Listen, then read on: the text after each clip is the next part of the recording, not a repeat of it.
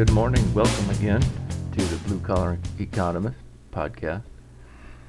I wanted to talk today about something that's been kind of bugging me, kind of sticks up my craw, if you want to say.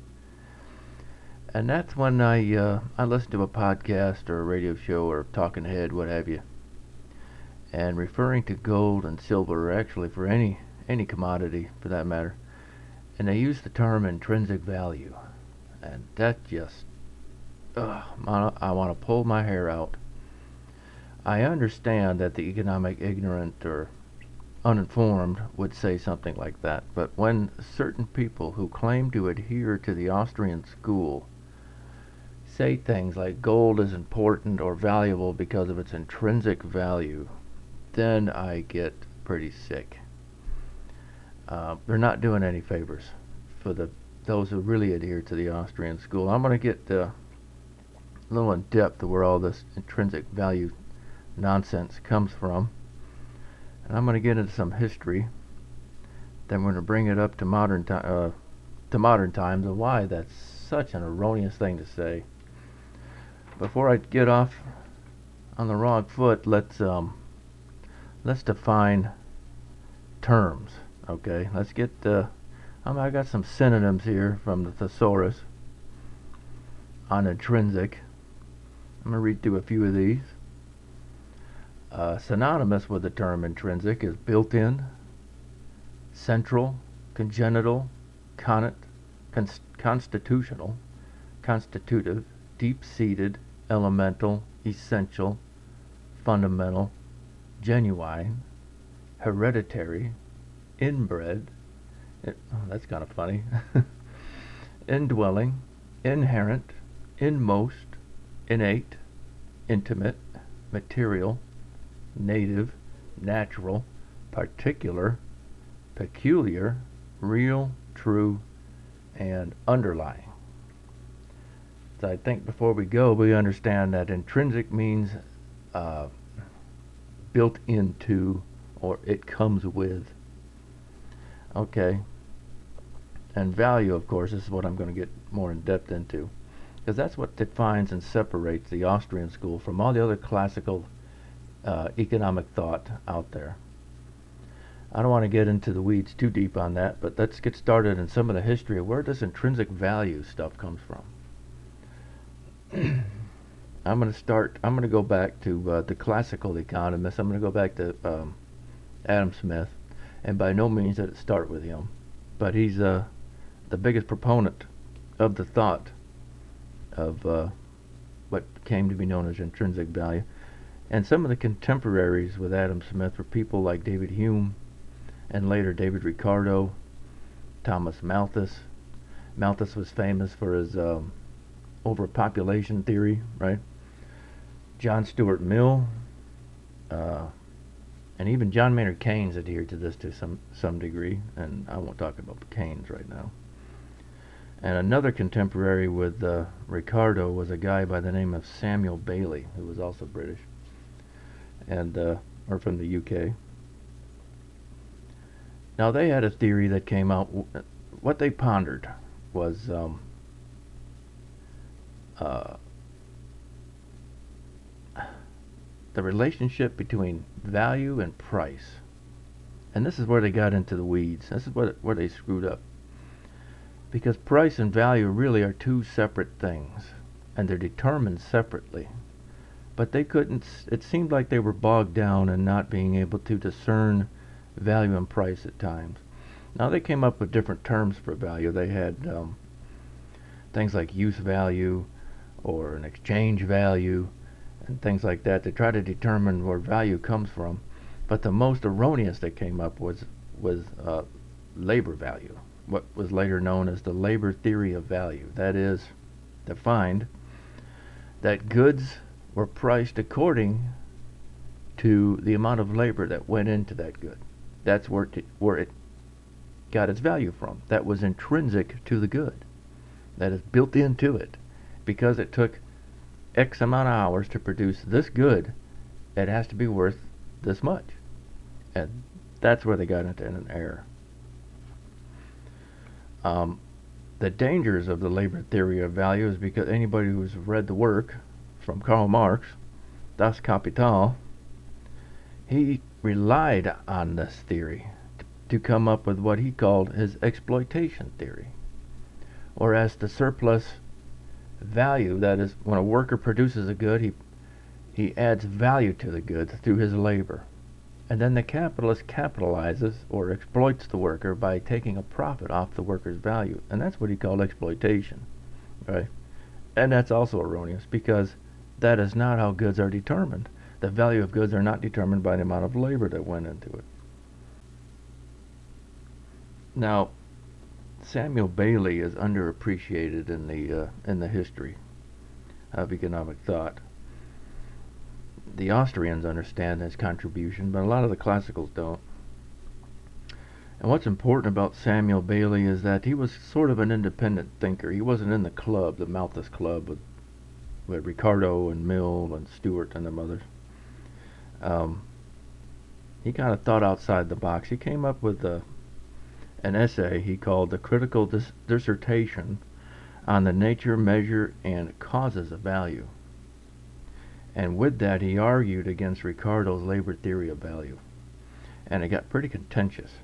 Matter of fact, it was so compelling that he began to turn the other economists away from Ricardo um, and Malthus.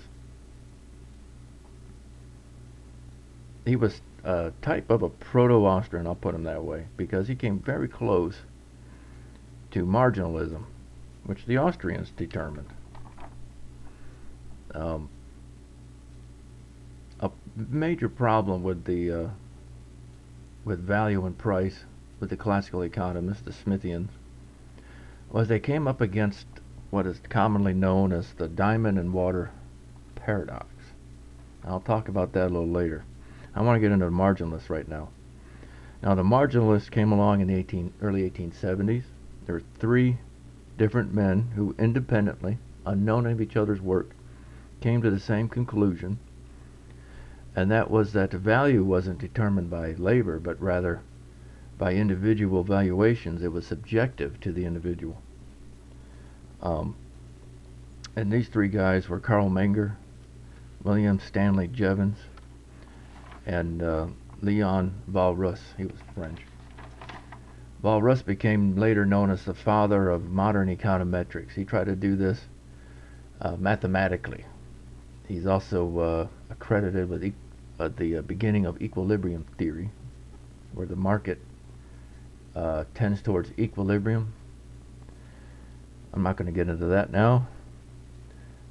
Stanley Jevons was heavily influenced, so he said, by the works of uh, Richard Cantillon, who was an Irish-born Frenchman and wrote a work called Essay, or S-I, E-S-S-A-I. You can look it up on the web and read it yourself.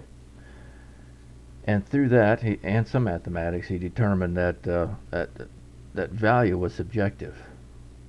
And Karl Menger, who was independent of those two, he came up with his own theory as well. And he was the grandfather and the founding father of what we call the Austrian school in Vienna. He determined that price, that value is subjective, but prices are objective. And then he went on to uh, shatter the diamond water paradox and explained it. And this is how it goes. It goes like this. Imagine you're in a desert and uh, I don't know, let's say you crash landed in an airplane and you just came from a De Beers mine. You were on a tour and they gave you this huge nugget, this big diamond, and you carry it in your pocket. Airplane crashes in the desert. You're out there for a couple days wandering in the blistering heat. And you come along a caravan. The caravan leader has water, bottles of water, right? And your choice is give up the diamond to buy a bottle of water and live or die. That's your choice. So what are you going to do? Well, obviously, self-interest and play here, human action. You're going to spend that diamond to buy one bottle of water. This perplexed the uh, the classical economists. They couldn't understand this. Why would one do that? Because diamonds are so rare and there's so much labor to drag a diamond out of the ground, right? Pearls aren't valuable because men dive for them. Men dive for pearls because they are valuable.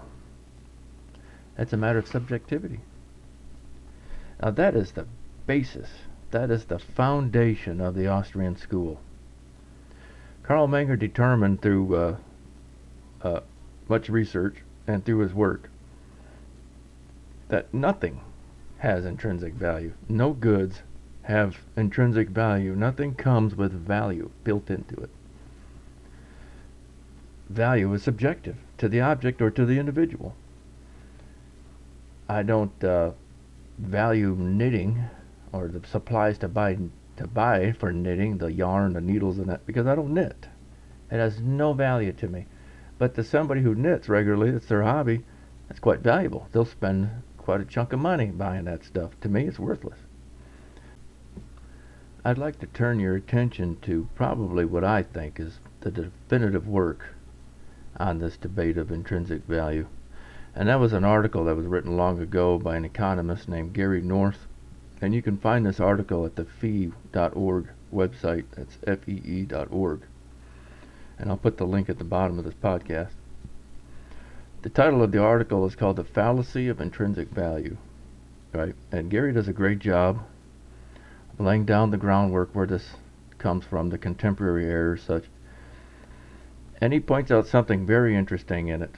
And that is he determines that what uh, many people are doing is they're confusing two things, two, two uh, propositions.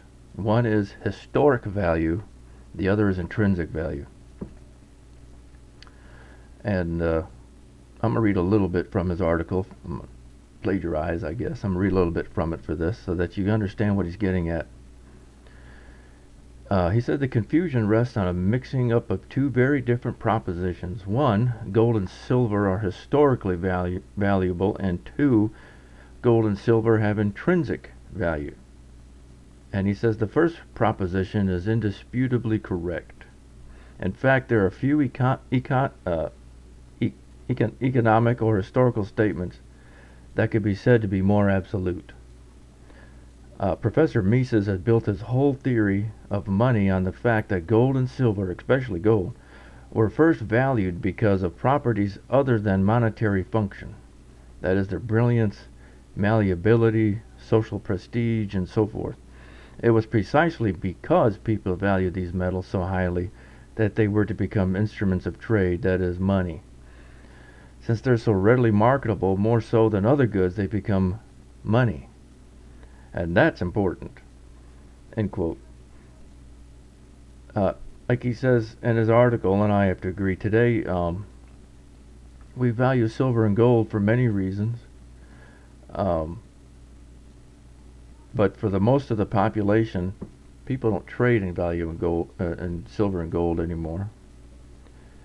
Uh, it's not permitted for one thing, by law. So it's a today it's stored up as a commodity. Now, my previous podcast, I go into depth about that, why gold today is not considered money, although it actually it is. But uh, people don't save it because it's money; it's because of its historical value. Let me say more specifically about historic value. Um, let me put it this way. I'm going to quote from Gary's article again. It's very, very well written.